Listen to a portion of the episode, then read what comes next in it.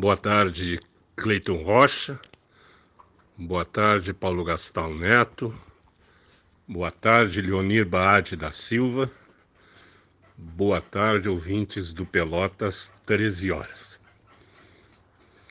Nesta última quinta-feira, à tardinha, eu passei por um problema sério de saúde em que se juntou uma arritmia cardíaca de que eu sou portador e mais uma forte gripe. Isso me, me levou a uma insuficiência respiratória é, grave. Tá? Eu, eu acho até que eu estava fazendo um quadro de embolia pulmonar. Tá? E apelamos para o serviço do SAMU. Prontamente, o SAMU chegou em casa, aqui em casa, dois atendentes, a Fernanda e o Márcio, que foram de extrema competência, cuidado, carinho, tá? me prestaram os primeiros atendimentos já orientados pelo médico Renato Denira Xavier, da SAMU eh, Ferreira Viana, me ministraram primeiros medicamentos e eu fui levado para a UPA Ferreira Viana, onde então o médico e a sua equipe já me aguardavam Fui internado e fiquei lá por quase 24 horas. Me foram realizados diversos exames. Tive um atendimento primoroso por parte eh, das atendentes, dos atendentes da SAMU, pessoas amigas, dedicadas, competentes competentes, carinhosas, né? próprio pra, para um idoso como eu.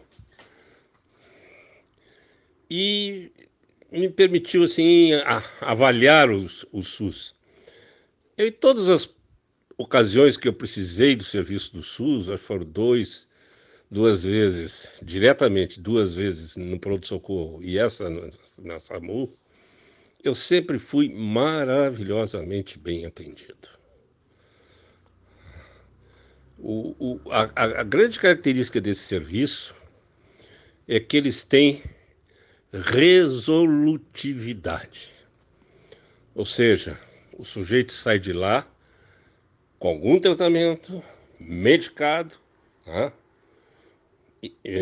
para encaminhar a sua melhora.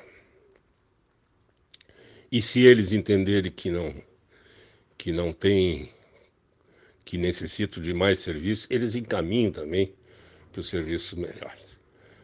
Bom, isso me leva à avaliação do, do SUS. Né?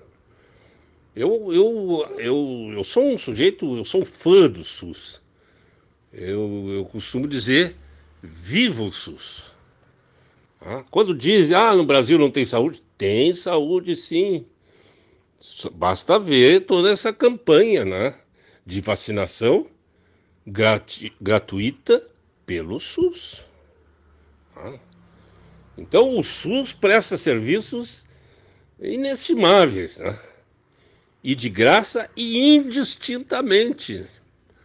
Ah, não, não tem que ser cliente de um plano de saúde. Não, não, não. Não tem que ser brasileiro, não tem que não. Não, não. Qualquer pessoa que for ao SUS será atendida e com as mesmas condições qualquer um. Uh, então o SUS é algo que tem que ser uh, tem que ser prestigiado tem que ter recursos, etc. O problema do SUS, problema do atendimento, está nas unidades básicas de saúde, nas UBS, que é a porta de entrada do, no sistema. O paciente entra no sistema, deve entrar no sistema pelas UBS ou então pelo pronto-socorro. E o problema é que as UBS não funcionam. É, é escasso o atendimento médico e não tem resolutividade. Quer dizer, o sujeito, eles não realizam exames, eles, eles não medicam. O sujeito sai com uma receita na mão.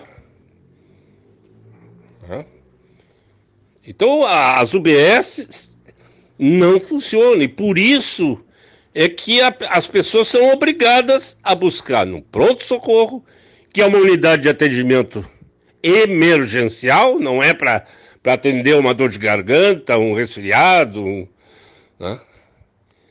ou então para a UPA, porque essas têm resolutividade. O sujeito, a mãe leva o filho lá que está com febre e sabe que o filho vai ser atendido. Na UBS tem que entrar na fila. Lá, sei eu que horas da manhã, da madrugada, e sem saber se vai ser atendido ou não. Então, o, o, e, e as pesquisas revelam que 90% ou mais dos problemas de saúde seriam resolvidos nas UBSs não precisariam ir para pronto-socorro ou ir para hospital, se, seriam resolvidos nas UBS. Mas então por que, que as UBS não funcionam? Aí que está o problema. Aí que está o problema. Recursos existem em, em número bastante grande. Mas para onde se destinam esses recursos? Para as UBSs é que não é. Nós temos que lutar por UBS que funcionem eh, oito horas ou mais por dia, que tenha médico público permanentemente, né? e que tenham capacidade de resolver os problemas que se apresentam.